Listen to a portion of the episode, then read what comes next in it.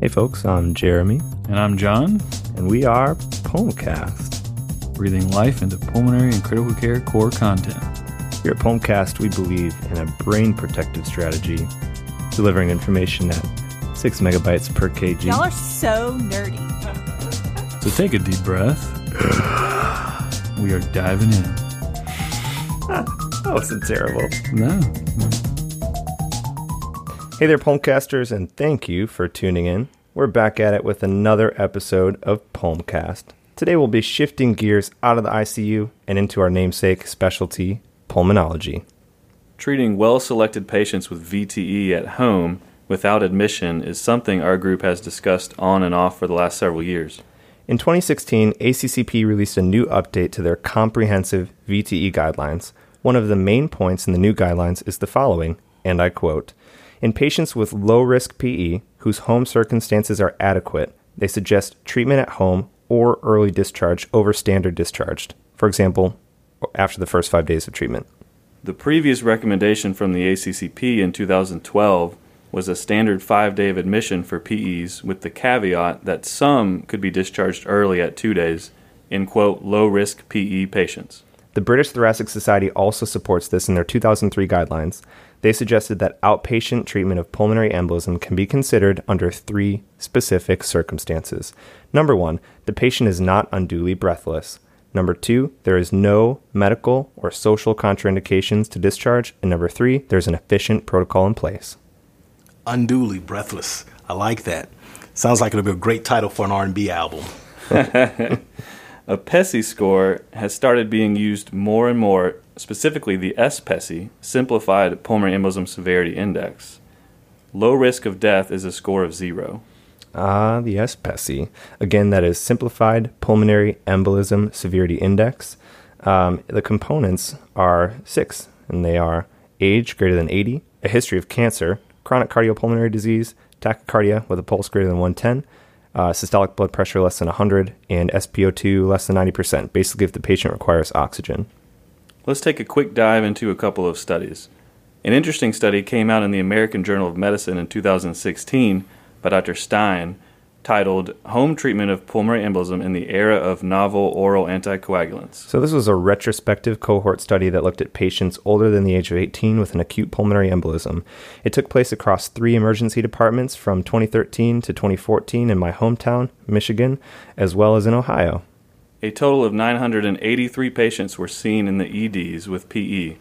Of those, 237 were ineligible for home treatment due to stability and oxygen requirements. I guess you could say they were unduly breathless. You could say that.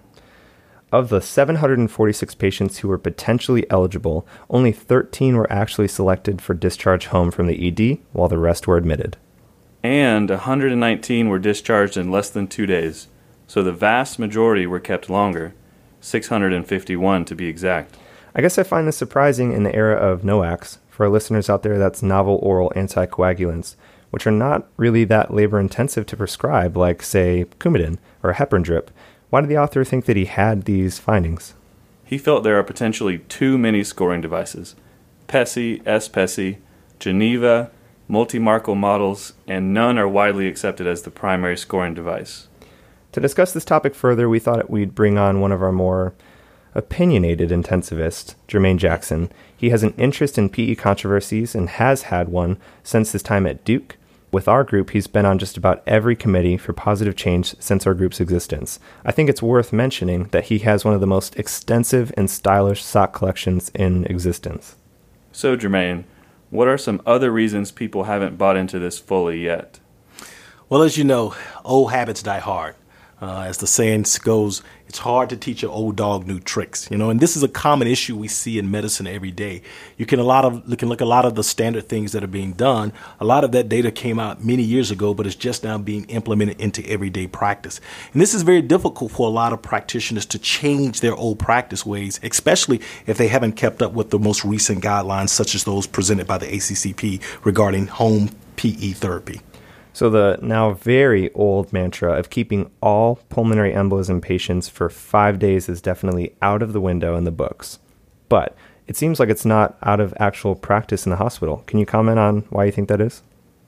Well, I think there are multiple issues that we have to look at. First of all, I'm a big believer that we actually have more experiences uh, with pulmonary embolism than we actually know. So, for example, many people probably have small subsegmental PEs. Think about it. There are times when you're walking along and you say, mm, what was that feeling that you may have experienced in your chest? Could that have very well been a subsegmental PE? We know that the diagnosis of subsegmental PEs have increased over the last several years, and most of that's related to the advances in technology. The data would suggest that these this diagnosis have increased from five to up to ten percent currently. So I think first of all, just the occurrence of subsegmental PEs has increased.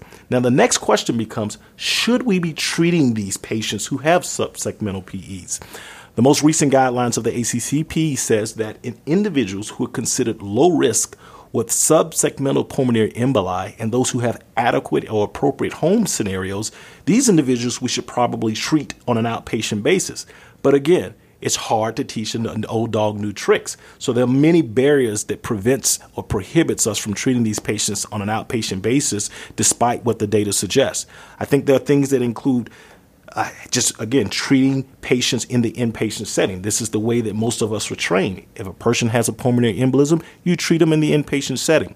Logistical barriers may also prohibit treating on an outpatient basis, such as getting serial ultrasonography. Now let's take a different look at it hospital costs for acute PE. There was a really interesting study done by uh, looking at hospital costs of acute PE. It was published in the American Journal of Medicine back in 2013. The mean total hospitalization cost for treating a patient with PE in the retrospective study was $8,764. Nursing costs, which included room and board, were the largest component, where the mean expense was about $5,000. Mean pharmacy and radiology costs were similar, just under $1,000 respectively. The total hospital expenditure over the six and a half year observation period was $8.6 million. And these prices were quoted over a decade ago, back in 2013, so I'm sure there's some inflation at play here. So, what is our practice doing about these updated guidelines? We're starting to calculate S-PESI scores on all of our pulmonary embolism patients. I suppose that it would be wise to just get this score implemented into our EMR so that we could potentially calculate it automatically or at least near automatically to help guide our practice and discharge of these patients in the hospital. Jermaine, should we immediately start discharging all patients home with an S-PESI of zero? Well, I think as adopters of evidence based medicine, it seems that most people within our group are in agreement that individuals who have a simplified pulmonary embolism severity index that puts them into a low risk category, suggesting that they have a 30 day mortality rate less than 1.1%, these individuals should strongly be considered for discharge home with close pro, uh, outpatient follow up. One of the barriers that we haven't discussed yet was access to these medications. So, our emergency department has case managers who can ensure that these patients have appropriate follow up and are able to get their prescription filled properly. But I know that's not necessarily feasible or realistic in all centers. Um, so, how do we kind of temper that situation elsewhere? Well, you know, it's obviously a major concern, especially with the changing climate as it relates to the cost in healthcare. It's a major concern that your patients, once discharged, have access to the appropriate medications, especially if it's considered a life saving medication, such as anticoagulation therapy in patients with thromboembolic disease. Patients can have various barriers, whether it's related to the insurance or out of pocket expenses, and this is something that should certainly be looked into prior to discharge. But I think putting appropriate programs and processes in place that will capture this and assist when necessary will be most beneficial. Absolutely. Over the last few years, the access to these medicines has improved and our case management support has improved this seems to be less of an issue at our shop than it used to be. You know, one of the big questions that's out there is that with the changing data that supports treating low risk patients at home, a big question is whether or not insurances will still pay for patients that are being admitted. If we try to treat them the old way where we admit patients despite having low risk, this is something that we need to start considering because insurance companies may stop payment for these type admissions. Yeah, could happen. Give us your final thoughts, Jermaine. Well, I think that we should certainly consider sending our low risk pulmonary embolism patients home straight from the emergency department, especially if the evidence and the risk stratifying tools would support them and place them in the low risk category. This would avoid unnecessary hospital bills.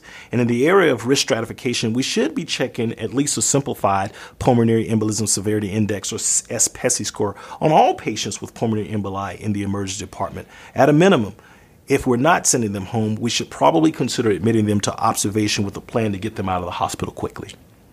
Well, thanks for listening, y'all. If you're already doing this, or if you have a different scoring system that you prefer, or if you have a streamlined process with your uh, hospital administrators and case management, please let us know in the comments section on the show notes. You can find those at pulmcast.com. We'd love to hear from you. Until then, keep breathing, keep streaming, and keep reading.